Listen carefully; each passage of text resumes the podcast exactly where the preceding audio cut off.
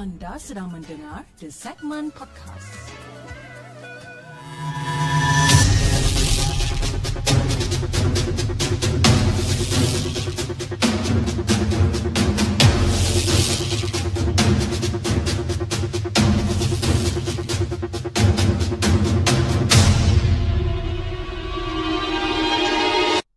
A'udzu billahi minasy syaithanir rajim.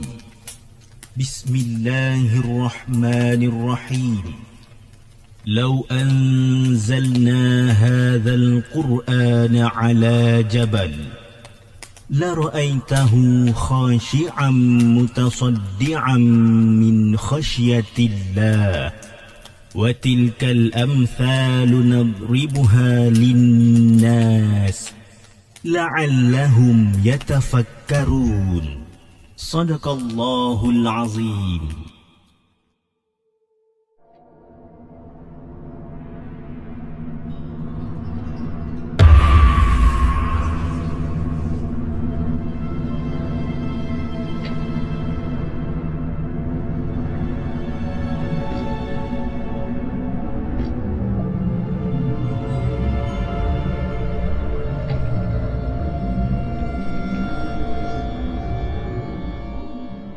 Back to the segment. Apa khabar guys? Saya harap anda semua dalam keadaan sihat dan hari ini empat belas hari bulan Julai bertemankan saya sekali lagi dalam satu lagi rancangan Markas Puaka di mana kita akan berkongsikan tentang uh, kisah-kisah seram yang telah dihantar ke the segment dan juga yang mana yang kita telah ambil daripada blog-blog tempatan. Apa khabar guys? Okey.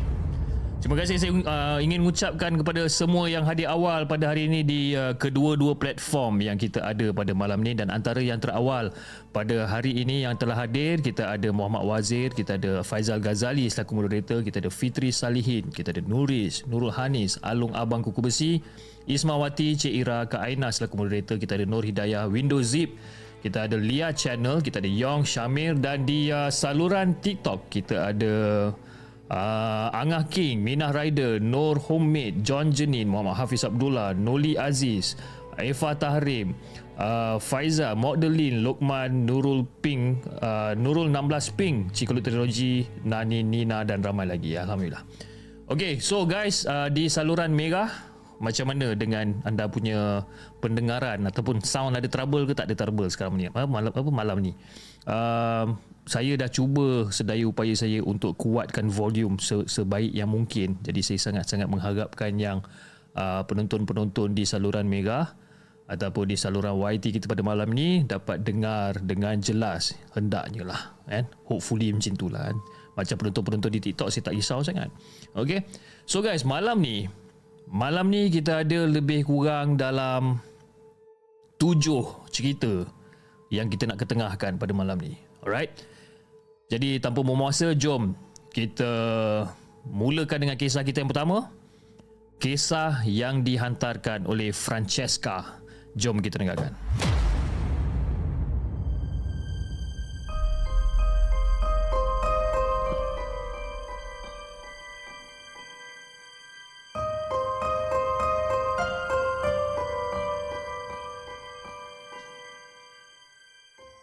Adakah anda telah bersedia untuk mendengar kisah seram yang akan disampaikan oleh hos anda dalam Markas Puaka? Salam sejahtera kepada Hafiz dan juga kepada semua geng-geng Markas Puaka. Salam sejahtera Francesca. Selamat Hari Gawai kepada semua. Nama saya Francesca daripada Kuching, Sarawak. Kalau boleh, saya nak minta tolong Hafiz dan juga geng moderator terjemahkan cerita saya ini kepada fully bahasa Melayu untuk memudahkan pendengar memahami jalan cerita ni. Dan first of all, minta maaf Abang Hafiz sebab selam, uh, dah lama saya tak share story. Just so you know, I am still a fan of horror story dan saya hari-hari masih setia mendengar horror story daripada Markas Puaka. Jadi Fiz, kali ni saya nak kongsikan cerita kisah seram masa saya stay dekat Sibu. Sebab so far tak ada kisah seram yang baru. Jadi saya harap Hafiz boleh sampaikan kisah seram saya ni kepada pendengar Markas Puaka sebagai hiburan. Jadi Fiz, pada tahun dua ribu enam Masa tu umur saya lebih kurang dalam dua belas tahun pada masa tu, sebelum ujian pendidikan sekolah rendah iaitu U P S R. Jadi akan ada extra class, jadi most of the time memang terpaksa berjalan kaki balik seorang-seorang daripada sekolah sebab mak ayah full time bekerja. Saya ni memang ada ramai kawan, tapi best friend tu tak ada. Eh? Jadi pada masa tu memang tak ada orang yang boleh hantarkan saya balik ke rumah. Jadi mungkin disebabkan parents saya pun tak nak menyusahkan orang lain. Jadi Hafiz, untuk memberikan gambaran yang lebih jelas kepada Hafiz dan juga kepada semua pendengar di segmen, perjalanan dari sekolah ke rumah akan mengambil masa lebih kurang dalam sepuluh hingga lima belas minit. Dan antara rumah-rumah ni semua, terdapatnya sebuah surau. Jadi surau ni pula sebelah aja dengan kawasan sekolah. Tapi terdapat orang kata macam wire fencing, okay, di sekeliling sekolah tersebut. Jadi orang kata memang tak boleh nak lalu shortcut lah. Dan pada waktu tu, jam menunjukkan lebih kurang dalam pukul dua tiga puluh petang. Jadi kalau mengikut pada kebiasaan, selepas kelas tambahan, saya akan pergi ke kedai membeli makanan tengah hari untuk menggunakan uh, uh, membeli makanan tengah hari menggunakan jalan yang agak jauh supaya tak lalu apa tak terlalu sunyi untuk berjalan kaki. Terutamanya sekali budak-budak macam saya ni. Tapi pada waktu tu, saya guna shortcut. Sebab terasa letih sangat nak guna jalan jauh pada hari tu. Lagipun, jalan shortcut ni, dia macam agak sunyi dan agak redup. Jadi kurang panas lah. Jadi Fiz, kejadian tu berlaku ketika saya melintas kawasan surau yang bersebelahan dengan kawasan sekolah pada petang tu. Daripada mulanya ni, saya ada ternampak ada seorang budak perempuan. Okay? Budak perempuan albino tau. Okay? Maknanya yang albino ni macam yang kulit putih, rambut putih, bulu kening putih kan. Seorang perempuan, budak perempuan albino berambut panjang paras bahu, bergaun putih yang agak lusuh warna dia. Dan dia tengah bermain seorang diri ataupun bermain bola seorang diri dekat sebelah surau. Nampak macam budak baru budak ni. Saya nampak perempuan ni. Jadi langkah demi langkah, saya melihat ke arah surau tu untuk mencari budak ni. Dan saya masih nampak budak tu, tapi kali ni budak tu senyum ke arah saya sambil memegang bola. Jadi macam okey lah, tak adalah rasa macam benda pelik sangat. Jadi saya pun balas apa, balaskan je lah senyuman budak tu. Tapi ada satu benda yang mengherankan saya. Okey. Saya tak pernah jumpa budak tu dekat kawasan perumahan kita orang. Jadi saya just anggap mungkin budak ni baru pindah dan baru tinggal dekat kawasan rumah kita orang. Jadi tanpa membuang masa, saya pun teruslah jalan ke arah jalan jalan shortcut ni. Kan? Punyalah lapar masa tu Fiz. Lapar. Sebab kan last makan dekat sekolah lebih kurang dalam pukul sepuluh tiga puluh pagi. Jadi bayangkan eh, daripada pukul sepuluh tiga puluh pagi sampai dua tiga puluh petang eh, kita tak makan eh, balik pula berjalan kaki daripada sekolah. Jadi masa tengah jalan dekat situ eh, tengah jalan dekat shortcut yang agak sunyi, yang agak redup ni, nak dijadikan cerita, saya memang agak terkejut masa tu. Sebabkan saya nampak budak yang sama dekat lorong yang sama. Padahal lorong yang saya tengah berjalan ni dengan surau tu macam agak jauh. Tapi this time saya nampak budak tu dekat lorong. Dan bila saya nampak budak ni, saya terus lari balik ke rumah. Dan sampai sekarang saya masih tertanya siapa budak ni sebenarnya. Minta maaf kalau katakan cerita ni tak berapa seram, tapi itu antara kisah yang misteri yang terjadi dekat saya masa saya dah jenam masa tu. Dan terima kasih kepada Hafiz dan moderator sekiranya cerita kali ni dapat disampaikan. Selamat malam semua.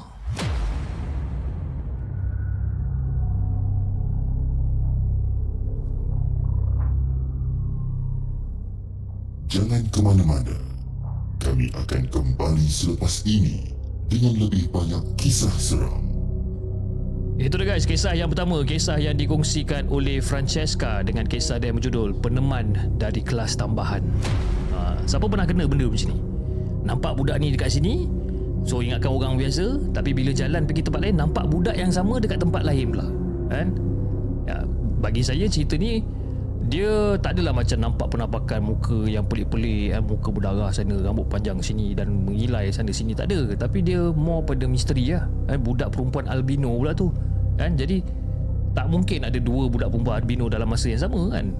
Jadi satu dekat surau tengah main bola, sambil pegang bola senyum dekat dia, dan dia jalan macam biasa, dan budak yang sama jumpa dekat tengah-tengah lorong tu.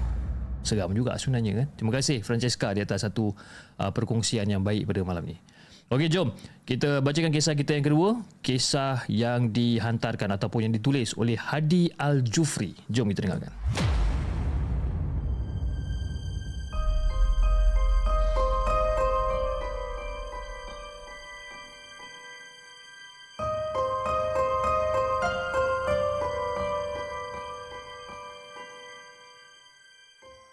Adakah anda telah bersedia untuk mendengar kisah seram yang akan disampaikan oleh hos anda dalam Markas Puaka? Assalamualaikum kepada Hafiz dan juga kepada semua penonton Markas Puaka. Waalaikumsalam warahmatullahi wabarakatuh. Okey Hafiz, kisah ni terjadi sewaktu minggu orientasi selepas seminggu saya daftar masuk ke I K B N Alugajah. Jadi minggu suai kenal dah berlalu, kini kami pelatih-pelatih baru diarahkan untuk mengikuti perkemahan di hutan rekreasi Ayer Keroh, Melaka. Jadi macam biasalah bis, kan? Macam-macam aktiviti yang dilakukan sewaktu perkemahan. Masih segar dekat dalam ingatan saya, setiap aktiviti yang dilakukan walaupun dah sembilan belas tahun berlalu. Jadi apa yang saya ingin ceritakan adalah satu perkara ni yang seram, yang agak mengganggu fikiran saya sampai sekarang. Jadi Fiz, pada malam terakhir tu, selepas solat isyak berjemaah, sesi burung hantu dilakukan. Mungkin disebabkan pelbagai aktiviti yang telah dilakukan, ha? Jadi tubuh ni dah rasa penat tau. Tapi demi pengalaman dan juga arahan, kita orang ni semua turutkan je. Dan arahan telah diberikan di mana kami diminta untuk berkumpul dalam kumpulan dan mata kami ditutup dengan kain hitam. Jadi seorang demi seorang dipanggil.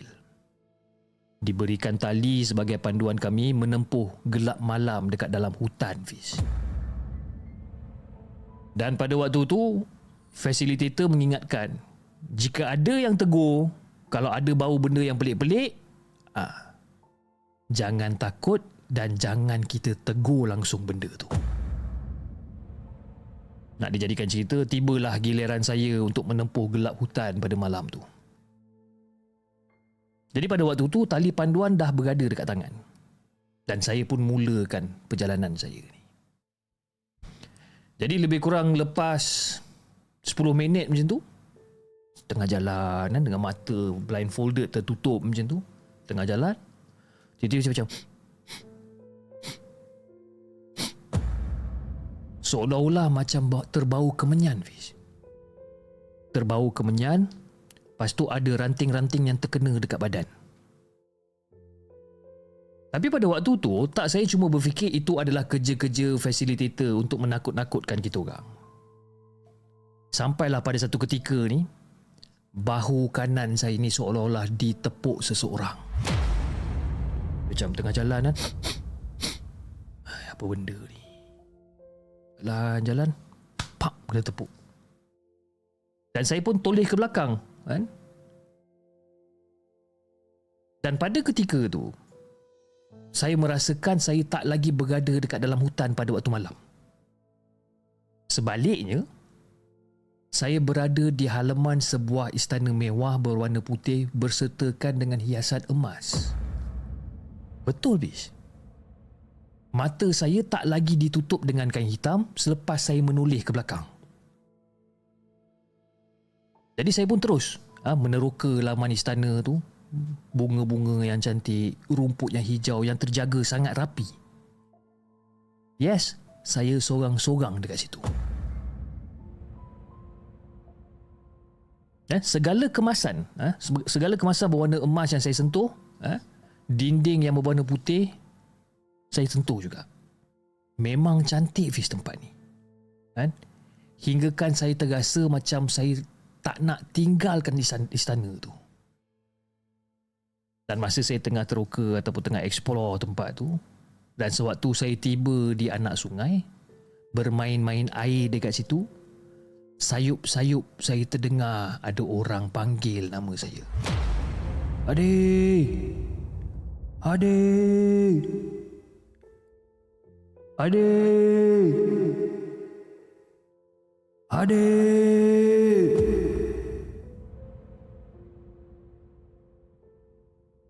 Dan pada waktu tu saya terus buka mata saya.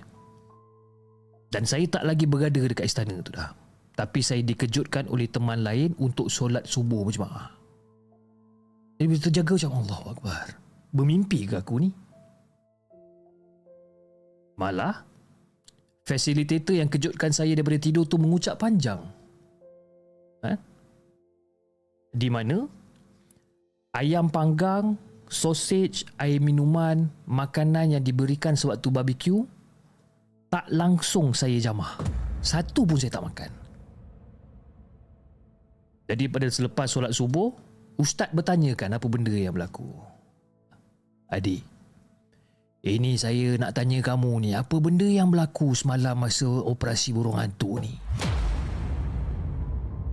Ah, ustaz, saya tak tahu apa-apa ustaz, tapi apa yang saya tahu, saya sedar dan ada orang menepuk bahu saya. Itu je. Kan? Sewaktu sesi burung hantu.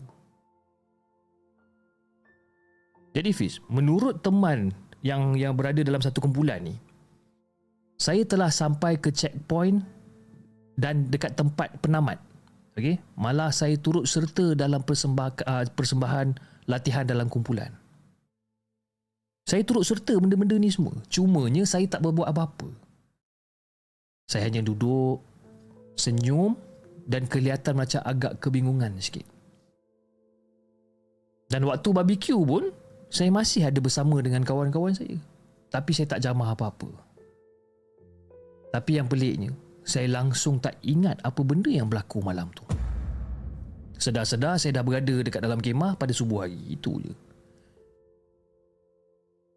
Jadi menurut pada kata Ustaz Aziz, tubuh saya yes dekat situ, tapi jiwa saya ni dah masuk ke alam lain. Tapi saya sangat-sangat bersyukur yang saya kembali sedar pada waktu subuh tu. Wallahualam. Sampai sekarang, sampai sekarang Fiz, saya masih lagi terbayang betapa cantiknya istana dan juga taman yang telah saya kunjungi tu. Jadi itulah Fiz, kisah yang saya ingin, uh, ingin kongsikan dengan Hafiz dan juga kepada semua penonton Markas Puaka. Assalamualaikum.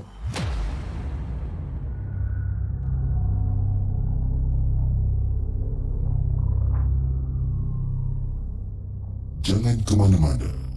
Kami akan kembali selepas ini dengan lebih banyak kisah seram.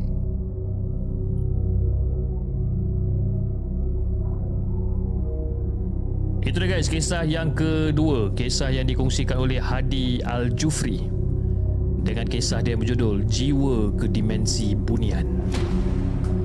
Siapa pernah ada pengalaman macam ni? Saya tak tahu kan. Kita kita ada lebih kurang dalam seratus orang yang sedang menonton di saluran TikTok. Kita ada lebih kurang dalam seratus enam puluh orang yang sedang menonton di saluran Merah pada malam ni. Mungkin di antara dua ratus orang yang sedang menonton sekarang ni, mungkin ada seorang dua orang yang pernah mengalami pengalaman yang macam ni kan. Di mana pengalaman yang anda pernah kunjungi tempat-tempat macam ni kan. Jadi mungkin kalau katakan, kalau tak keberatan, mungkin anda bolehlah call The Segment kan, ataupun hantar WhatsApp dekat kita ke, hantar email dekat kita ke, untuk berkongsikan kisah ataupun berkongsikan pengalaman tempat yang anda kunjungi tu kan. Wallahualam, kita pun tak tahu. Okey, jom kita bacakan kisah kita yang seterusnya, kisah yang ketiga. Kisah yang ketiga ni macam agak panjang sikit, okey. Harap-harap saya tak tersesat dengan kisah nombor tiga ni, insya-Allah. Kisah yang dihantarkan oleh Izai. Jom kita dengarkan.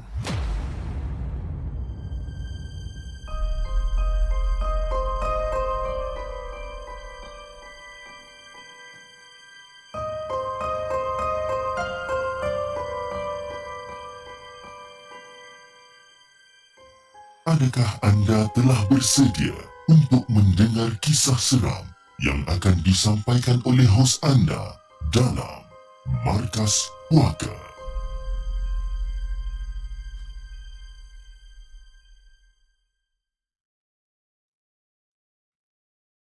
Assalamualaikum kepada Hafiz dan juga kepada semua penonton Markas Puaka.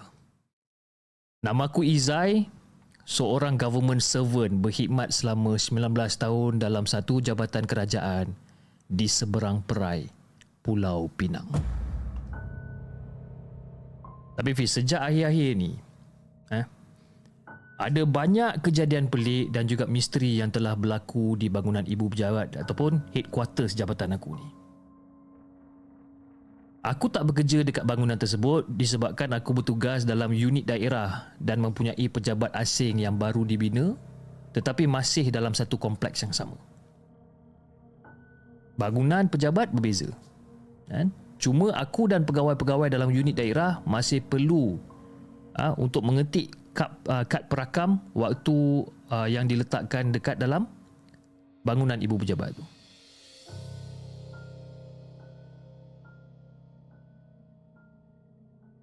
Jadi kejadian ini berlaku pada Ramadan yang lepas. Dan untuk pengetahuan Hafiz dan juga kepada semua penonton Markas Puaka, bangunan pentadbiran tempat Wana bekerja ni, okey, tempat Wana bekerja ni terletak di tingkat bawah, wing yang paling kanan sekali. Jadi kalau katakan kita masuk daripada pintu besar ibu pejabat ni, kita akan belok ke kanan dan kita akan jumpa lagi satu pintu tempered glass.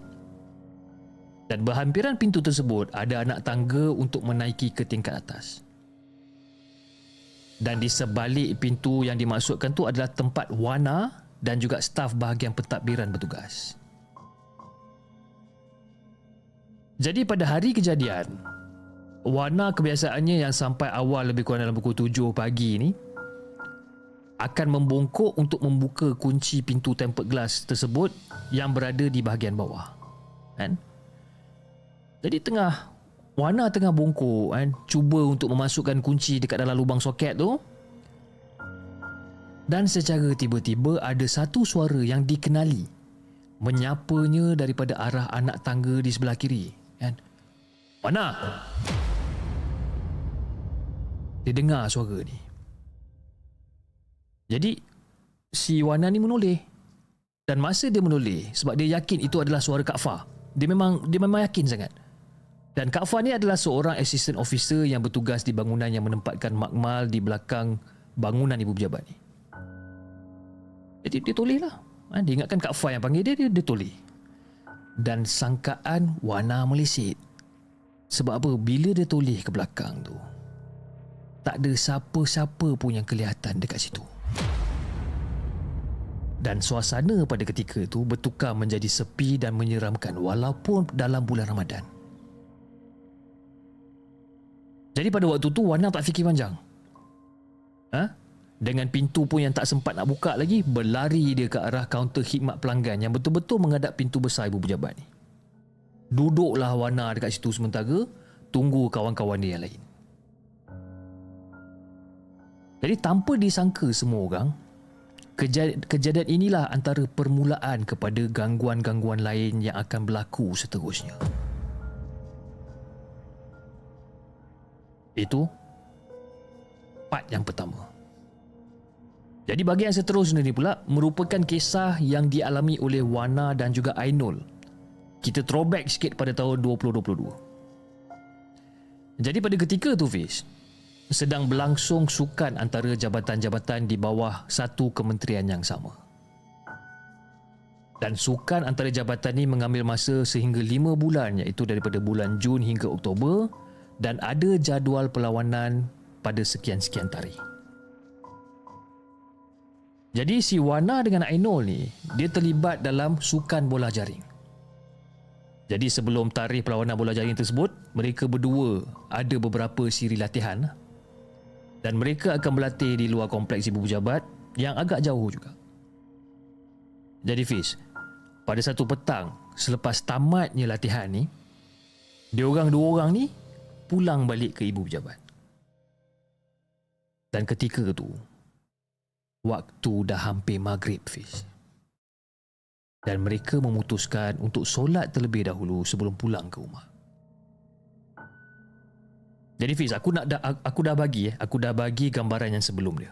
Eh, bahagian pentadbiran ni terletaknya di tingkat bawah, wing paling kanan. Jadi daripada pintu masuk tempered glass bahagian pentadbiran, kubikel yang menempatkan meja warna dan Ainul ni berada di ruangan sebelah kiri. Dan ruang tersebut tertutup dengan dinding dan menempatkan kerani selabai lima orang termasuk mereka ni. Jadi diorang ni melalui kubikel Kak Zu yang terletak di bahagian depan dan kemudian sampailah ke kubikel Aino yang yang yang yang terletak di sebelah Kak Zu. Manakala si Wana ni pula perlu melangkah beberapa tapak lagi ke ke, ke kubikel dia, iaitu di bahagian belakang, dan melewati satu lagi kubikel kerani yang bernama Irdan. Jadi kubikel Irdan ni betul-betul hampir dengan satu pintu yang di sebaliknya ada satu ruangan solat dan juga bilik air. Jadi Fiz, pada waktu itulah Ainul dia perasan yang Wana ni dia tertoleh-toleh ke arah sebelah kanan dia, iaitu kubikel Irdan, dengan muka yang agak cuam. Dan dengan tak semena-mena, si Ainul ni juga merasakan ada sesuatu yang membuatkan bulu roma dia berdiri tegak. Jadi kesudahan dia, ha? Diorang berdua ni hanya, tinggal diorang berdua je ni dekat kawasan ruangan tersebut kan. Dah dah pula hampir waktu maghrib. Dan serentak dengan tu, Fiz, mereka berdua ni saling berpandangan, kan? Tapi tak ada sebarang kata-kata pun yang dikeluarkan daripada mulut si Wana, daripada mulut si Ainul ni. Kan? Mata bertentang mata masa tu. Akhirnya Wana buka mulut. Kak, Kak, Wana rasa apa kata kita balik, Kak? Kita solat kat rumah je, Kak. Dan si Ainul ni pula tanpa fikir panjang, dia pun terus cakap, Haa lah Haa lah Wana, Ainul pun rasa kita solat kat rumah je lah. Jadi diorang-diorang ni pun segeralah beredar daripada ruangan tersebut, kunci pintu bahagian pentadbiran dan memecut keluar daripada kompleks jabatan dengan kenderaan masing-masing. Now, persoalan dia sekarang ni, apa sebenarnya yang terjadi dekat ruangan kerja tersebut? Daripada apa yang diceritakan oleh Wana kepada aku, mereka berdua hanya berani menceritakan perihal kejadian ni apabila tiba di rumah masing-masing, itu pun secara WhatsApp. Jadi bila Kak Wana bertanya, Ainul hanya menjawab. Kan? Ainul menjawab, dia kata tak nampak apa-apa.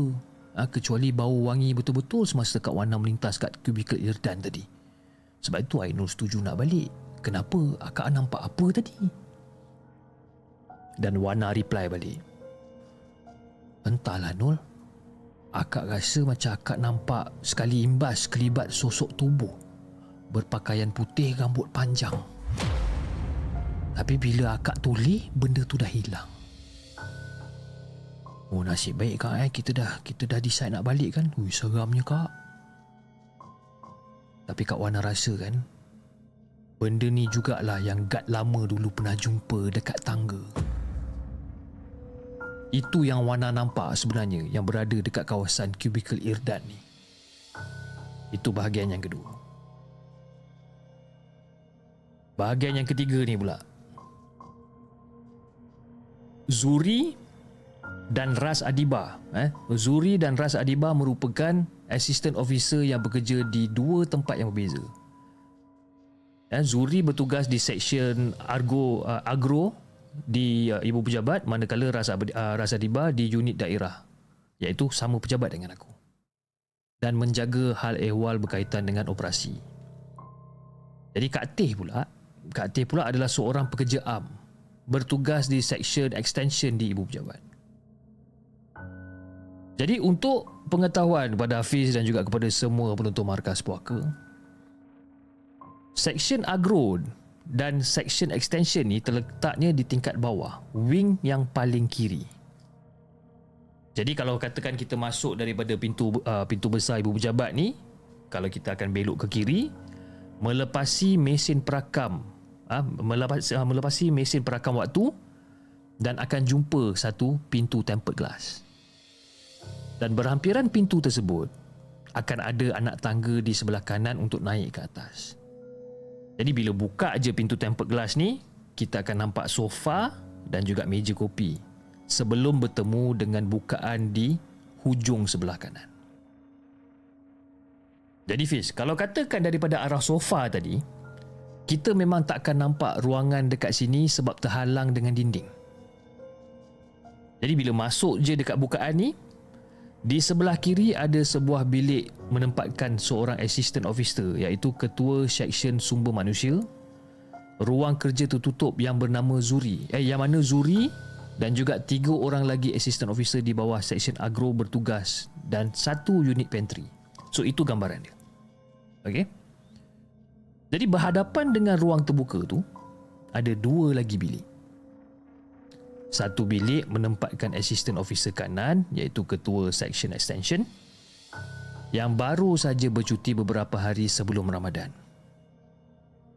Dan dekat sebelahnya pula bilik yang menempatkan seorang assistant officer uh, section extension. Manakala di hujung kedua-dua bilik terdapatnya satu pintu yang di sebaliknya menempatkan stor kecil dan juga ruangan solat. Mesti ramai yang tertanya kan, eh apa benda ni? Ha? Asyik bercerita ruangan je, bilik tu, bilik ni, bilik tu, bilik ni, mana seram ni? Ha, sabar.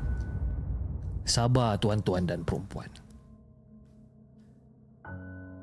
Perkara ni aku jelaskan satu persatu agar anda dapat gambaran kejadian dengan lebih tepat lagi. Jadi di ruangan terbuka ni jugalah, ha, terdapat lima kubikel yang mana salah satunya katil ditempatkan. Ha, salah satunya katil ditempatkan dan seorang lagi assistant officer section extension. Jadi tiga lagi kubikel sepi, tanpa penghuni yang mana asalnya pernah berpenghuni. Eh? Tapi sejak orang kata reshuffle, eh, reshuffle secara besar-besaran jabatan pada awal tahun dua ribu dua puluh dua ni, jumlah pegawai dan juga kaki tangan yang ditempatkan dekat situ dah jadi mengecil. Jadi ruangan terbuka ni kalau diperhatikan, ketika kebanyakannya pegawai di wing kiri ada tugasan luar, dia punya vibe seram tu akan muncul tanpa diundang, Fiz. Now, ada satu kejadian misteri dalam bulan Syawal yang baru lepas ni. Zuri, Ras Adiba dan juga Kak T ni tengah sibuk rancak berborak ni. Rancak berborak dekat satu banquet table yang telah di, uh, yang diletakkan betul-betul menghadap bilik assistant officer kanan. Ha, tengah bersembang, sembang, sembang, sembang. Dan dengan tak semena-mena, mereka bertiga melihat pintu bilik assistant officer section extension ni, iaitu di sebelah bilik assistant officer kanan ni. Dia tengah sembang, dia nampak bilik tu yang tadinya terbuka, kini tertutup dengan sendirinya.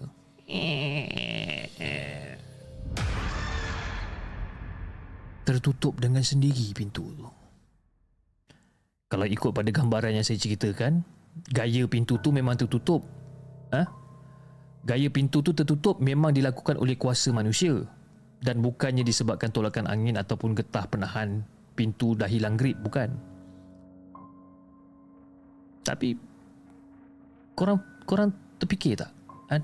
Dalam ruangan yang tertutup macam tu, daripada mana datangnya angin?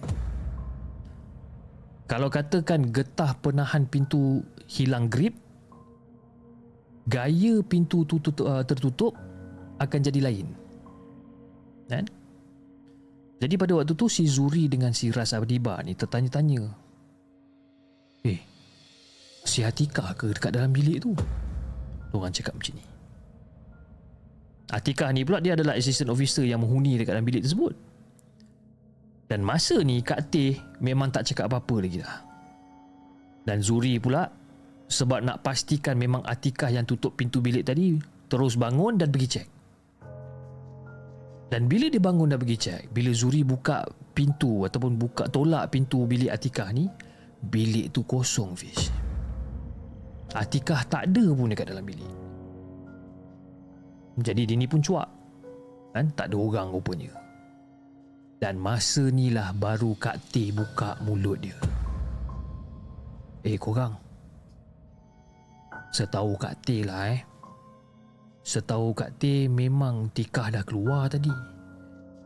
Tapi tak cakap lah dekat korang semua kan. Ingat dia dah dia dah balik. Ha? Ingatkan dia dah datang balik. Mungkin Kak T tak perasan dia masuk kot. Tapi memang tadi dia dah keluar, si Kak T ni cakap. Dan serentak dengan tu, suasana sekeliling ni serta-merta dia jadi seram walaupun masa tu belum lagi menjejak tengah hari. Baru dalam pukul sebelas lebih, bis. Kan? Jadi si Ras ni pun buka mulut dia. Eh dah lah, jomlah kita. Kan? Mengajak mereka semua keluar daripada ruangan tersebut. Lama juga diorang kat situ. Ha? Takut seolah-olah macam dipertontonkan pula nanti kan? Jadi untuk makluman semua, keseluruhan wing di sebelah bawah ni telah direnovit besar-besaran sekitar tahun dua ribu sembilan ke dua ribu sebelas. Memang besar-besaran diorang renovit. Dahulu ruangan asalnya hanyalah setakat bilik asisten officer kanan yang sekarang ni. Ha? Jadi bilik Atikah, bilik yang si Atikah duduk ni menganjur ke ruangan stor kecil, ruangan solat. Dan dan dan ruangan solat tu sebenarnya tandas pada asal dia. Jadi bila renovate, pecah dinding, maka ruangan tu pun dah jadi makin besar. Dan aku pernah terdengar tu, Fish. Aku pernah terdengar antara makhluk yang menghuni dekat situ menjelma sebagai budak-budak kecil. Dan beberapa tahun sebelumnya, ada seorang assistant officer yang nampak kelibat seorang budak kecil mengingkuri di belakang seorang staf yang lain. Mula-mula ingatkan budak kecil itu anak pada staf tu, tapi bila ditanya pada staf tu, dia kata dia tak bawa anak dia pun datang pejabat. Dan jelmaan budak kecil itu pula seolah-olah hilang di sebalik tiang di ruangan terbuka tu. Kan? Jadi macam itulah, Fiz, kisah yang mungkin seram, mungkin pelik, mungkin misteri yang berlaku di bangunan ibu pejabat yang aku ingin kongsikan kepada semua. InsyaAllah kalau ada masa akan bersambung pada bahagian kedua sebab terlalu panjang untuk diceritakan sekaligus. Terima kasih kepada Hafiz yang sudi untuk membacakan kisah ni. Assalamualaikum dan jumpa lagi.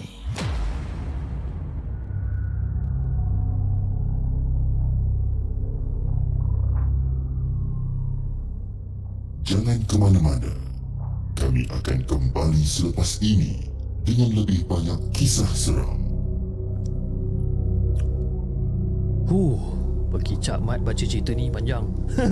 Kisah yang dikongsikan oleh Izai dengan kisah dia berjudul Gangguan Misteri di Ibu Pejabat. Okey. Cerita dia sangat-sangat detail, okey, sangat-sangat detail. Sebab itu saya baca memang dalam kadar yang sangat-sangat perlahan lah kan. Saya punya speed memang saya turunkan gila-gila punya supaya saya tak terskip mana-mana detail sekalipun kan. Sebab the moment kalau saya terskip salah satu details dia, dan cerita tu dah jadi lain.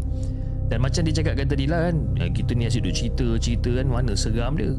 So apa yang Izai ni tengah buat, dia telah meletakkan kita dekat dalam situasi dia di mana dia menggambarkan satu persatu ruangan pejabat tu. Dekat sebelah kanan ada apa, dekat sebelah kiri ada apa, ada pintu apa dan sebagainya, so that kita boleh imagine better lah kan. Dan saya harap saya menyampaikan cerita ni dalam keadaan baik supaya anda semua boleh faham, insyaAllah kan. Sebab saya faham, kalau anda tak faham, ulang balik siaran apa rancangan Markas Puaka pada malam ni.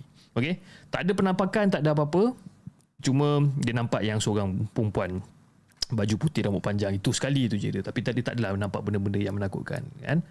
Uh, Zika cakap detail sampai boleh imagine layout office tu kan. Uh, boleh imagine macam Zika dia macam dia jual pokok kan. Jadi bila dia dah dapat imagine details layout office tersebut, mungkin dia boleh propose untuk uh, buat bisnes, letak pokok-pokok kat situ. Kan? Okey, alright, jom kita bacakan kisah kita yang seterusnya, kisah yang keempat, kisah yang dikongsikan oleh Mat Dafi. Jom kita dengarkan.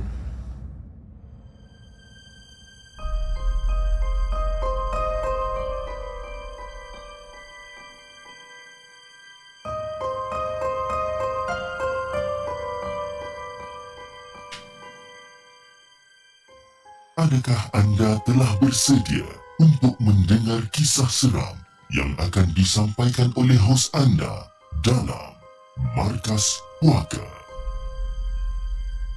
Assalamualaikum kepada semua manusia yang menonton. Maaf. Assalamualaikum kepada semua manusia yang menonton maupun yang mendengar Markas Puaka pada waktu ini. Nama saya Dafi dan cerita aku ni sangat straightforward dan pendek je sebenarnya, mudah untuk korang fahami. Okey Fiz, aku ni dibesarkan oleh arwah atuk. Arwah atuk dan juga Wan di sebuah kampung yang jauh daripada bandar. Dan kehidupan aku masa kecil macam biasa je lah. Mandi sungai, kejar ayam, main konda-kondi dan sebagainya. Dan untuk pengetahuan semua, aku adalah seorang pelajar yang cerdas dalam kelas, sering dapat nombor satu dalam peperiksaan penggal dan menjawat sebagai jawatan pengawas dan rakan sebaya dekat sekolah. Haa. Tapi Fiz, semua benda ni berubah setelah arwah atuk aku meninggal dunia. Kehidupan yang aku lalui ni tak setenteram dulu. Kenapa aku cakap benda ni macam tak setenteram dulu? Sering kali kelibat lembaga hitam aku nampak tak kira dekat mana sekalipun. Dari rumah sampailah dekat sekolah, terasa macam ada benda je yang ikut. Dan sesekali seolah ada pembentukan lembaga di sisi mata yang selalu datang dekat. Kalau tentang mimpi, selalu didatangi dengan makhluk berbulu mata merah. Dan aku selalu cerita benda ni dekat nenek. Dan bila cerita dekat nenek, nenek tahu tak gini, gini, gini, gini, gini dekat nenek. Nenek dia selalu diam je tanpa kata apa-apa. Jadi Fiz, akibat daripada tu, pelajaran aku ni dah makin lama makin merosot. Yelah, tak cukup tidur kan? Sebab kenapa? Benda-benda ni semua berlaku pada waktu malam. Dan ada seorang ustaz dekat sekolah aku ni perasan dengan perubahan dekat dalam diri aku ni. Jadi selepas dia tanya dan aku pun ceritakanlah benda-benda ni semua kan. Dan dia mencadangkan supaya aku pergi berubat kampung dengan kawan dia. Aku tanyalah dia, kenapa? Kenapa ustaz nak suruh saya berubat kampung pula ni? Kamu tu sebenarnya ada pendamping. Ustaz tu cakap macam tu. Itulah kata-kata yang diberitahu ustaz selepas berjumpa dengan nenek aku. Jadi aku macam pelik juga, apa benda ni kan? Apakah saka pendamping? Apakah itu saka pendamping? Dan pada waktu tu aku masih kecil. Aku masih kecil dan aku tak tahu apa benda saka ni sebenarnya. Jadi aku dalam keadaan terpinga-pinga ni, aku hanya ikut nenek pergi berubat lah. Dan aku langsung tak ingat apa-apa bis. Sedar-sedar aku berada dekat atas katil rumah. Dan nenek aku kata, tiga hari aku tak sedarkan diri. Dan kata nenek, saka arwah atuk nak aku jadi tuan dia yang baru sebenarnya. Jadi sejak berubat, aku kembali sihat. Ha? Kembali aktif dekat dalam apa dekat dalam sekolah kan, kedudukan nombor satu dalam peperiksaan penggal kan, macam biasa balik. Bila aku fikir-fikirkan balik, memang aku rapat dengan arwah atuk aku tau, memang aku rapat. Dan dah tentu bila arwah atuk meninggal, saka tu akan pilih aku.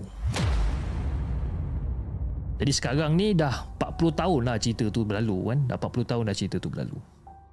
Dan aku pun dah berjaya dalam hidup dan bekerja sebagai peguam dan mempunyai isteri yang cantik, persis model dan juga anak yang comel. Alhamdulillah.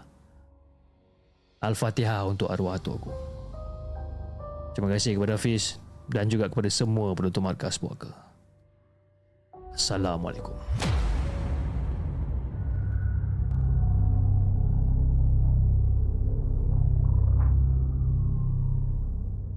Jangan ke mana-mana. Kami akan kembali selepas ini dengan lebih banyak kisah seram. Kisah yang keempat, Mat Dafi dengan kisah yang berjudul Saka atuk. Jom kita bacakan kisah kita yang seterusnya. Kisah yang kelima, kisah yang dikongsikan oleh Peace. Jom kita dengarkan.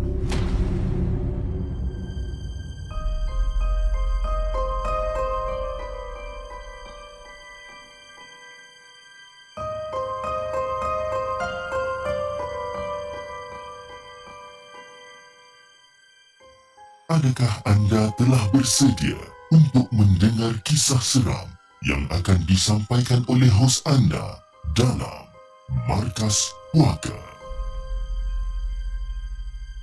Assalamualaikum dan salam sejahtera kepada semua warga peminat cerita hantu semua. Waalaikumsalam warahmatullahi. Aku nak bercerita tentang pengalaman kawan yang bernama Sofian yang kerja sebagai driver lori. Jadi Fiz, setiap uh, kebiasaannya, setiap kali perjalanan ke tempat penyimpanan sementara susu getah tu, dia pasti berdua dengan kawan dia. Jarang-jarang dia solo. Dan pada waktu tu, si Cik Manap, Cik Manap telefon Pian. Trrr, trrr. Assalamualaikum, Pian. Ah, Pian, kejap lagi hantar susu getah ni pergi store eh. Tak boleh simpan lama-lama. Pencuri ramai ni, Pian. Jadi pada waktu tu kawan Sofian tak dapat nak turut sekali kerana ada hal yang perlu diselesaikan pada waktu tu. Dan masa tu jam dah menunjukkan dalam pukul dua belas lebih lah, dua belas lebih malam lah. Jadi bagi Sofian, takut tu soal yang kedua kan? Untuk mencari sumber rezeki punya pasal, tak kisahlah seorang pun seorang lah kan? Lagipun si Sofian ni dah biasa. Pernah sekali tu dia drive seorang-seorang pada waktu malam tu, dan secara tiba-tiba muncul mayat dekat tengah-tengah jalan tu. Dan benda tu bergolek-golek menyeberangi jalan. Pocong kot. Jadi si Sofian ni apa lagi pecut lah. Tak habis-habis nak game ha? Si hantu ni. Bebel Sofian sorang-sorang. Nah, itu yang pernah terjadi pada dia lah. Jadi, lepas selesai semua urusan kat tempat penyimpanan tu, sedar tak sedar masa berjalan macam sangat pantas. Jadi Sofian pun minta undur diri untuk pulang. Dan jam ikut kira tambah tolak lebih kurang dalam pukul tiga pagi lah masa tu. Jadi si Sofian ni dah mula memandu. Mula memandu kan, bawa lori masa tu. Dan dalam uh, perjalanan ataupun dalam pertengahan jalan, pertengahan jalan tu, dia tengah bawa ni, tiba-tiba dia terbau benda yang sangat busuk, sangat-sangat hai. Ha, hai pula dah. Sangat-sangat hanyi. Kan? Bau busuk, hanyir, hapak, semua ada. Dan bau busuk tu memang tak dibawa bincang bis. Kan? Sampaikan dia terpaksa buka tingkap logi ni. Jadi dah alang-alang dia buka tingkap logi ni, dia pun isaklah rokok sebatang tu. Kan? Mungkin bau susu getah kot. Ah, lantaklah. Dia terfikir macam tu. Sampailah dia dekat satu kawasan ni. Ha? Ramai orang kat situ, siap dengan ambulans sekali ada kat situ. Lepas tu dia tengah bawa macam, eh, ada accident ke kan? Jadi si Sofian ni pun berhenti. Dan dia pun turun daripada lori dia untuk tengok keadaan kemalangan tersebut. Jadi kemalangan tersebut kelihatan berlakunya pertembungan dua buah kereta yang terbabas ha? Yang terbabas masuk ke semak. Dan sebuah lagi remuk teruk dekat kaki jalan raya ni. Dan kelihatan juga terdapat dua mangsa tersepit di bahagian depan dekat dalam kereta yang memang dah hancur. Kan? Seolah-olah macam total loss habis. Dan seorang lagi tersadai dalam keadaan yang luka parah. Mungkin tercapak daripada, daripada kereta kot. Ha? Darah penuh dekat muka dia ni. Jadi kelihatan juga masa tu pihak ambulans tengah sibuk dengan peralatan pengusung untuk angkat mangsa yang masih hidup untuk masuk ke dalam ambulans. Ha? Berhampiran dengan tempat kemalangan tu, ada seorang pakcik yang kelihatan luka-luka kecil pada bahagian muka dan juga pada bahagian tangan dia ni. Ha? Dan pakcik ni, dia seolah-olah macam sedang memerhatikan keadaan kemalangan tersebut dengan muka mimik dia yang sayu. Sedih muka dia ni. Jadi si Sofian ni pun tak naklah buang masa. Dia pun pergilah dekat-dekat dengan pakcik tu. Dia datang dekat dengan pakcik tu, dia pun tanyalah, "Assalamualaikum pakcik, apa benda yang dah jadi ni pakcik?" "Cik, pakcik, Assalamualaikum. Pakcik, apa benda yang dah jadi ni pakcik? Tapi pakcik tu diamkan diri je. Macam-macam soalan yang si Sofian ni tanya, tapi pakcik tu diamkan aja. Jadi si Sofian ni pun dah mula pelik lah. Kenapa pakcik ni diam pula? Pekak ke apa? Kan? Bebel lah dia sorang-sorang kat dalam hati masa tu. Pekak ke pakcik ni? Lepas Sofian terfikir ataupun bebel dekat dalam hati dia, dia kata, eh, apa hal pakcik ni? Aku tanya soalan-soalan, bertanya, tak nak jawab. Pekak ke apa pakcik ni? The moment bila si Sofian cakap pekak ke pakcik ni, pakcik tu mula pandang pada Sofian dengan muka yang pucat dan berdarah. Bukan tu je Fiz, masa dia pandang Sofian masa tu, dia punya mata ni semua putih, berurat-urat mata dia ni. Jadi bila Sofian nampak macam astaghfirullahalazim, astaghfirullahalazim. Lepas tu yang ramai-ramai tadi tu pun semua pandang dia dengan muka pucat tanpa kata apa-apa. Yang paling ngeri, mangsa yang tersepit tu pun pandang je dekat Sofian dengan mata dia yang merah. Jadi bila Sofian tengok macam, ya apa hal ni, semua tengah pandang aku ni kan? Dengan pakcik ni pandang aku, dengan orang-orang ambulan ni semua pandang aku, dengan mangsa tersepit ni semua pandang aku ni. Apa lagi, dia pun terus cabut lah. Ha? Dia kata dia kena game lagi malam ni. Jadi sebelum Sofian balik ke rumah, Sofian singgah dulu dekat stesen minyak yang masih beroperasi untuk redakan keadaan takut dia ni. Kan? Dan dia ikut jugalah pada petua, kata orang-orang tua kan, kalau kita hadapi gangguan jin, gangguan jin setan dan sebagainya, kita jangan terus balik rumah. Nanti mesti akan ada yang ikut kita sekali. Jadi keesokan harinya tu, si Sofian ni pergilah ke lokasi jadian, kejadian semalam. Jadi bila dia sampai kat situ, yang ada kat situ hanyalah semak dan juga lalang tinggi, dan tak ada langsung kesan kemalangan teruk macam semalam. Tapi kawasan tu memang kerap berlakunya kemalangan, cuma tak ada kesan kemalangan teruk macam apa yang dia saksikan semalam. Kira kawasan tu macam angker jugalah sebenarnya. Jadi itulah Hafiz, kisah yang aku ingin kongsikan dengan Hafiz dan juga kepada semua penonton Markas Puaka. Assalamualaikum.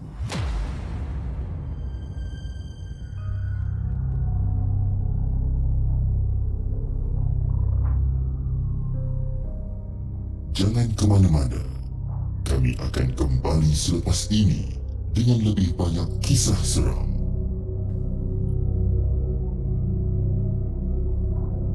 Itu dia guys, kisah yang kelima, kisah yang dikongsikan oleh Peace ha.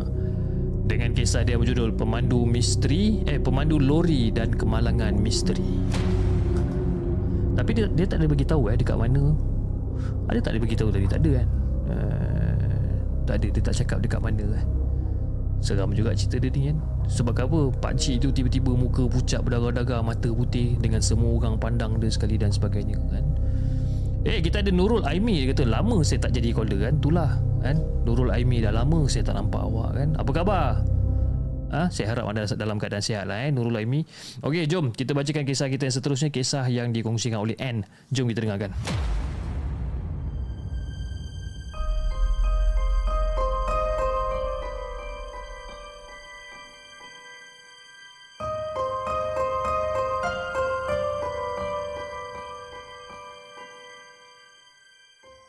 Adakah anda telah bersedia untuk mendengar kisah seram yang akan disampaikan oleh hos anda dalam Markas Puaka? Assalamualaikum kepada Hafiz dan juga kepada semua penonton Markas Puaka. Waalaikumsalam warahmatullahi. Kini aku kembali dengan kisah seram yang berlaku pada diri aku satu ketika dulu.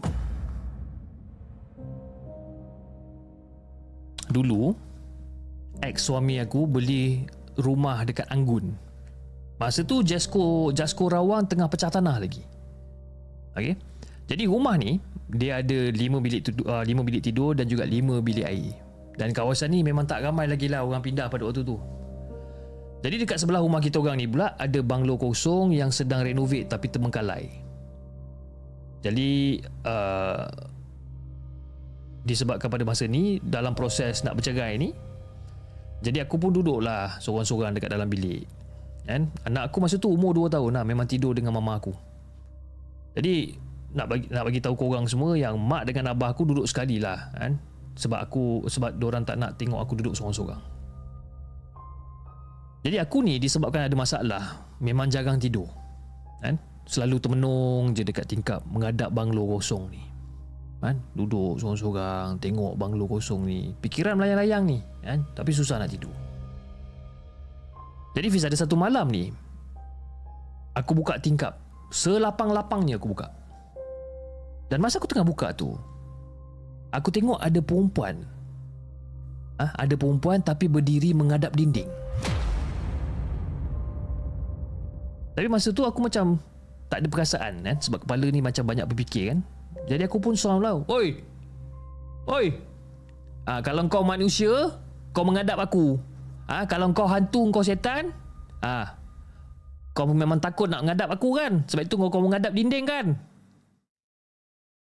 Masa tu aku sound macam tu. Dan secara tiba-tiba lepas aku cakap macam tu, perempuan tu terus melayang masuk ke dalam dinding banglo tu. Jadi bila aku nampak, astagfirullahalazim, terus aku tutup tingkap, aku tutup langsir. Dan bila aku nak tidur, ah, bila aku nak tidur masa tu, aku boleh dengar bunyi gelang kaki macam ada orang tengah duduk dekat balkoni kawasan rumah aku tu. Bukan tu je, terdengar seolah-olah dia macam hentak-hentakkan kaki dia. Cik, cik, cik, cik. Dengarlah dia hentak kaki sambil bunyi loceng kaki tu dengar. Gelang kaki tu dengar. Nak bagikan gambaran dengan lebih jelas, aku punya family hall ni ada sliding door. Tapi aku tak pernah buka sliding door ni. Kan? Jadi dekat area ni aku letak T V.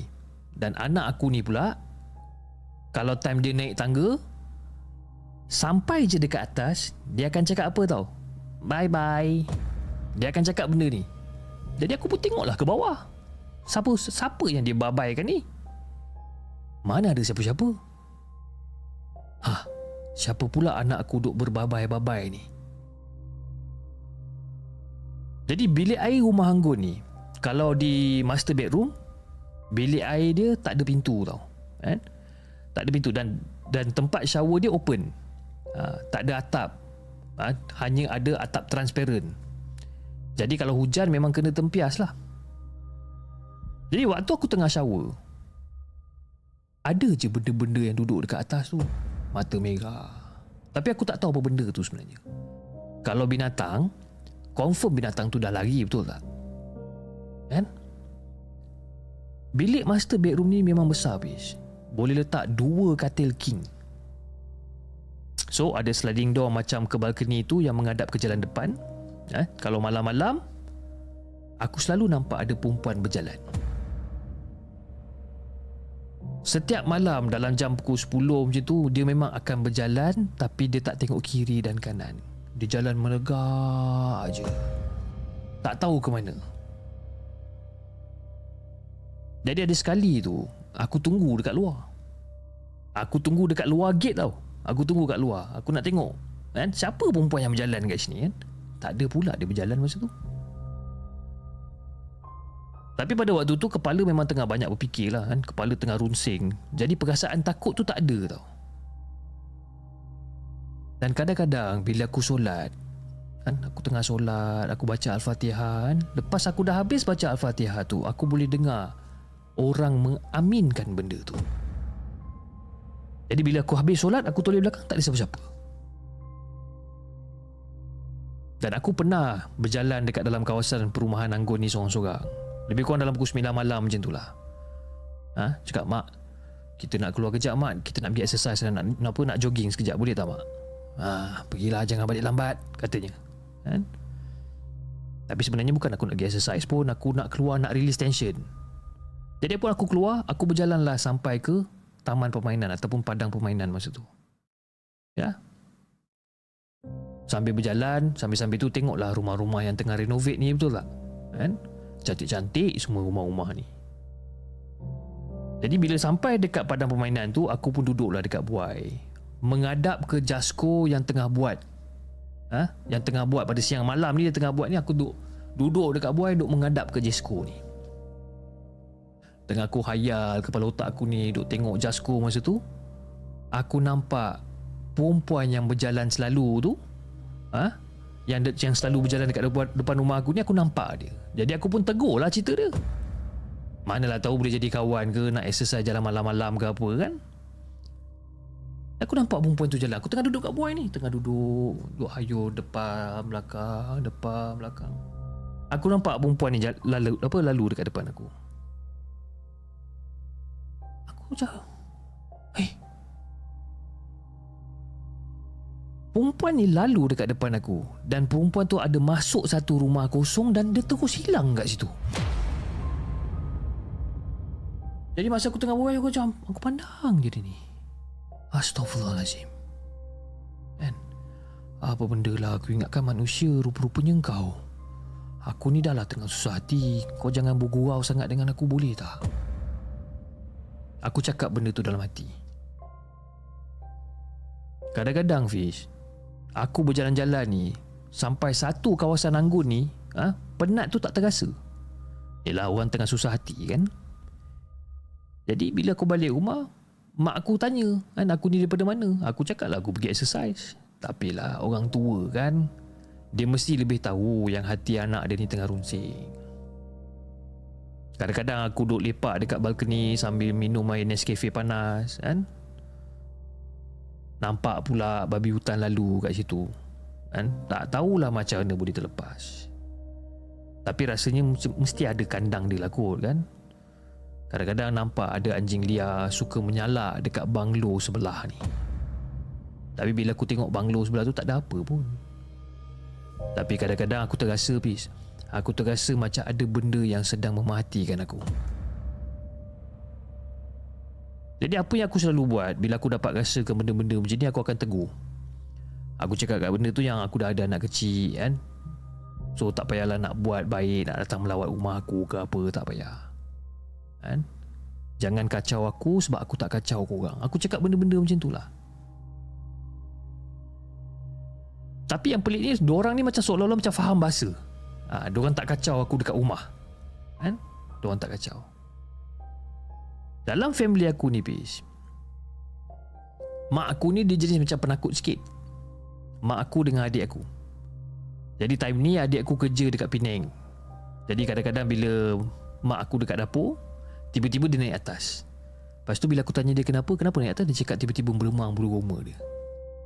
Jadi bila dia cakap macam tu, aku akan turun pergi dapur kan? Aku akan turun pergi dapur, aku akan buka pintu keluar ke belakang tu. Memang meremang ha? Memang meremang sebab benda tu ada dekat rumah kosong belakang rumah aku ni kan? Rumah kosong tak ada orang duduk. Jadi bila tak ada orang duduk dekat rumah kosong ni, benda-benda tu lah yang duduk. Jadi bila aku masuk balik, aku bagi tahu dekat abah aku. Jadi abah aku ni pun pergilah azan empat penjuru rumah ni, dan dia pun tabur garam kasar dan juga lada hitam yang dibacakan dengan ayat-ayat Quran. Dekat dalam bilik master bedroom ni ada bathtub, Bis kan? Time tengah susah hati tu, aku selalu berendam dekat dalam bathtub ni. Masa aku tengah berendam dekat dalam bathtub ni, korang tahu tak? Secara tiba-tiba penyum, apa, penyumbat bathtub ni tertanggal dengan sendiri dia, seolah-olah macam ada orang cabut. Nak bagikan gambaran untuk korang eh, bathtub aku dah isi air. Okay? Jadi penyumbat ni dia ada rantai kan, dia ada rantai dan dia sumbat dekat lubang tu lah untuk, untuk takungkan air. Jadi masa aku tengah berendam dekat dalam tu, benda penyumbat ni seolah-olah dicabut dan diletakkan ataupun digantungkan dekat tepi bathtub. Jadi bila aku tersedar, aku bangun, aku lap-lap badan apa semua, aku toleh dekat tingkap. Eh, ada perempuan yang selalu berjalan dekat depan rumah aku tu. Perempuan tu berada dekat sebelah tingkap. Macam, eh kau ni. Tapi serius aku cakap, Bis, memang aku tak ada perasaan takut. Aku sebab aku lagi serabut dengan masalah aku yang sedia ada tu. Jadi itulah kisah aku, Fish. Kan? Tak adalah seram pun kan? Biasa-biasa je. InsyaAllah kita jumpa lagi. Kan? Jumpa lagi di masa yang akan datang. Assalamualaikum.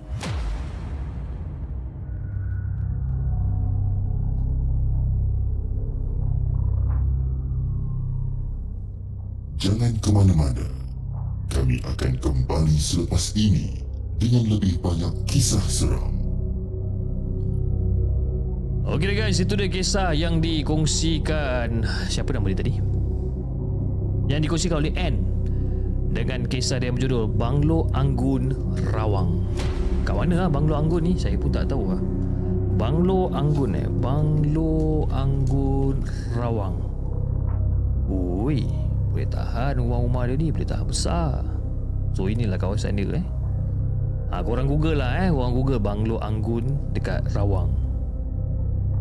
Hmm. Tapi yang saya tengok ni yang yang bagi eh, kira macam banglo yang yang pattern-pattern lama lah kan. Macam agak seram juga bila kalau malam-malam ni kan. Oh.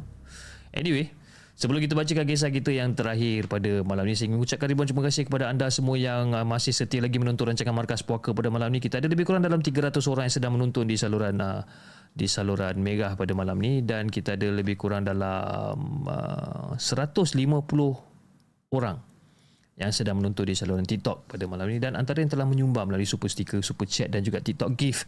Pada malam ni kita ada sumbangan daripada Eva Tahrir. Terima kasih Eva di atas sumbangan super sticker yang telah anda berikan. Daripada Nana Nana Girls Mom. Terima kasih di atas sumbangan super chat anda, dan dia adalah members baru Hantu Jepun. Kita ucapkan selamat datang dan kita berikan satu tepukan yang sangat gemuruh bagi Nana Girls Mom. Terima kasih.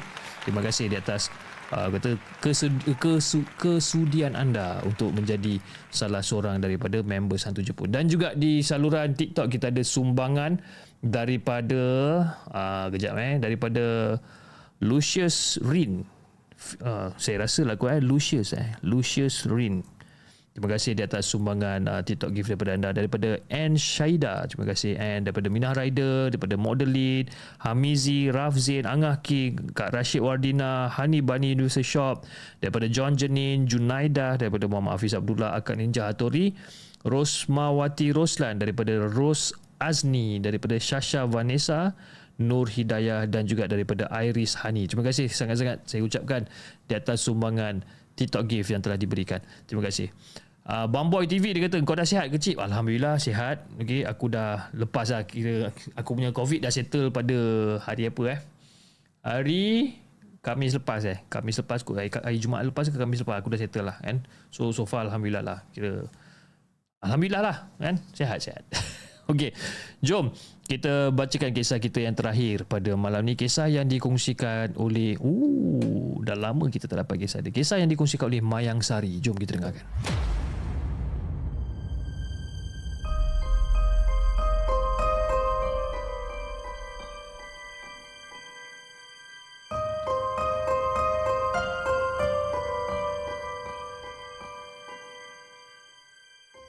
Adakah anda telah bersedia untuk mendengar kisah seram yang akan disampaikan oleh hos anda dalam Markas Puaka? Assalamualaikum, salam sejahtera kepada Hafiz dan kepada semua pendengar Markas Puaka. Ni, saya nak tanya ni. Hang Tuah tu, dia mitos ke realiti? Ha. Tak ada siapa tahu kan. Jadi Fiz, saya ni pernah didatangi seorang lelaki. Seorang lelaki yang bertubuh tegap dan sasa, memakai baju Melayu Teluk Belanga, seluar senteng, atas daripada buku lali. Tapi lelaki ni dia tak bertanjak, tapi hanya melilit kain hitam dekat kepala. Dan rambut dia panjang sedikit, ha? panjang bawah sedikit daripada telinga. Dan waktu tu selepas isyak, suasana yang bising dengan pelbagai bunyi tiba-tiba menjadi sunyi sepi. Hanya terdengar bunyi jarum jam yang berdetik, tak, tak,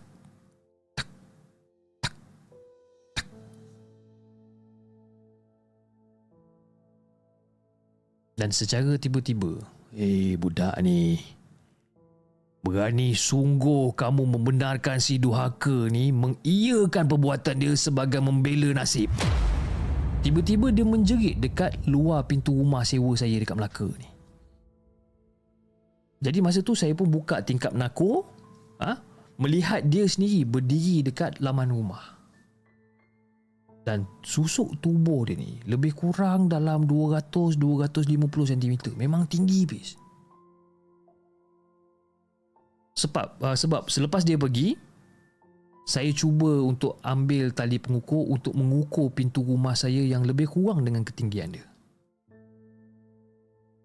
Jadi bila saya dengar benda ni, saya tak menjawab. Saya tak menjawab dan dia mundar-mandir dekat dekat apa dekat laman rumah saya.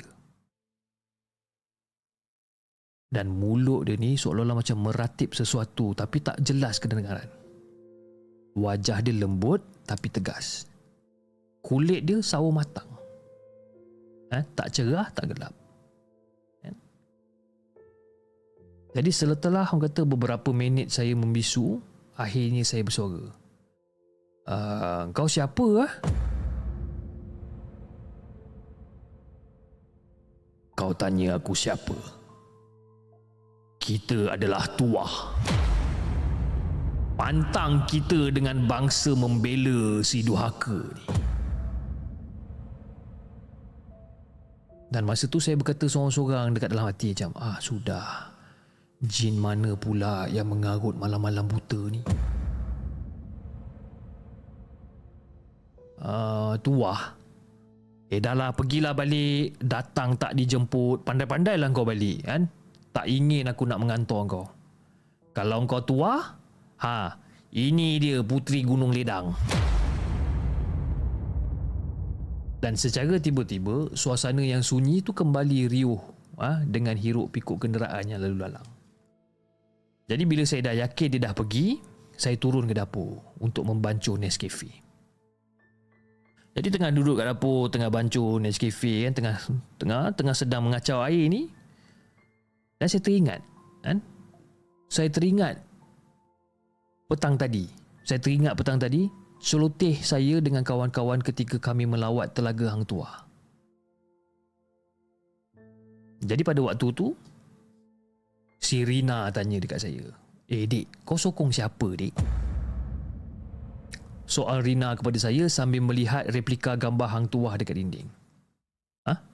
Aku? Aku suka Jebat lah, kan? Dia ni gentleman. Ha, dia bukan seorang penakut. Ha? Sangat sayangkan para sahabat dia. Dan taat si Jebat ni dia bertempat. Jadi, jawapan saya ni berdasarkan cerita sejarah yang pernah saya dengar lah. Ha? Saya teringat itu yang saya jawab dekat Sirina. Lepas tu saya macam berbisik seorang-seorang kat dalam hati tau. Macam, eh, tak sangka pula kau dengar apa yang aku cakap tadi kan. Tak baik tau, sibuk hal orang. Bisik saya perlahan sambil membawa ha, Nescafe tu ke bilik untuk sambung menulis. Jadi saya selitkan kisah ni dekat hujung nota agar saya tak terlupa. Jadi bila saya dah sampai dekat bilik, dan secara tiba-tiba saya terdengar.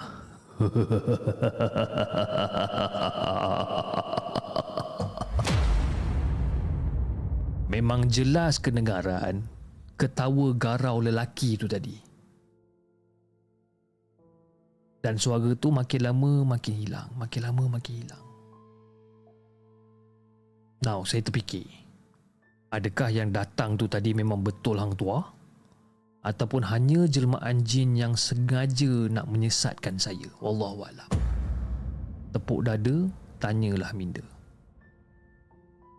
Jadi itu Hafiz, kisah yang saya nak kongsikan dengan Hafiz dan juga kepada semua penonton Markas Puaka.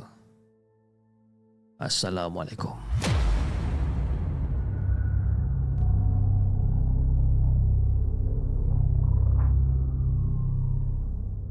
Jangan ke mana-mana. Kami akan kembali selepas ini dengan lebih banyak kisah seram.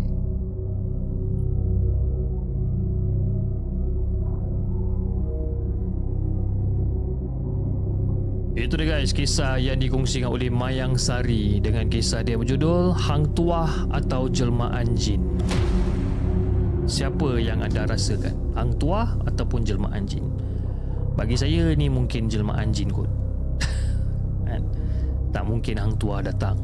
Hang Tuah secara betulnya datang, tapi kita tak tahulah kan, wallahualam. Tapi bagi saya, saya rasa itu adalah jelmaan jin yang cuba untuk menyesatkan dan yang cuba untuk mempermain-mainkan kita. Anyway, jam telah menunjukkan pada pukul sepuluh lima puluh malam. Okey, kita telah bersiaran selama satu jam lima belas minit pada hari ini. Dan insyaAllah kita akan berjumpa pada hari Isnin dengan dengan lebih banyak kisah-kisah seram yang kita nak ketengahkan. Dan berkemungkinan, saya tak tahu, saya tak apa nak pasti sangat, tapi berkemungkinan kita akan ada kisah seram TikTokers. Ah, ah. Selama ni kita duk cakap kisah seram YouTuber kan, kisah seram uh, apa, kisah seram subscriber kan. Kali ni kisah seram TikTokers. Ha, TikToker, TikToker ke TikTokers ke? Ha, kisah seram TikToker kan. InsyaAllah pada hari Isnin. Kalau tak hari Isnin, hari Selasa macam itulah. Nanti saya dapatkan balik confirmation dia. Tapi akan ada siaran tersebut pada minggu hadapan insyaAllah. Uh, dan juga uh, beberapa lagi kisah-kisah seram yang kita nak ketengahkan. Okay? Alright guys, uh, saya rasa itu saja untuk malam ni. Dan insyaAllah kita akan berjumpa pada hari Isnin. Uh, pada pukul sembilan tiga puluh malam dengan lebih banyak kisah-kisah seram yang kita nak ketengahkan. Jadi anda di saluran TikTok, jangan lupa tap-tap love dan follow akaun Markas Puaka. Dan anda di saluran YouTube, jangan lupa like, share dan subscribe channel The Segment. Dan insyaAllah kita akan jumpa lagi pada next coming episode. Assalamualaikum.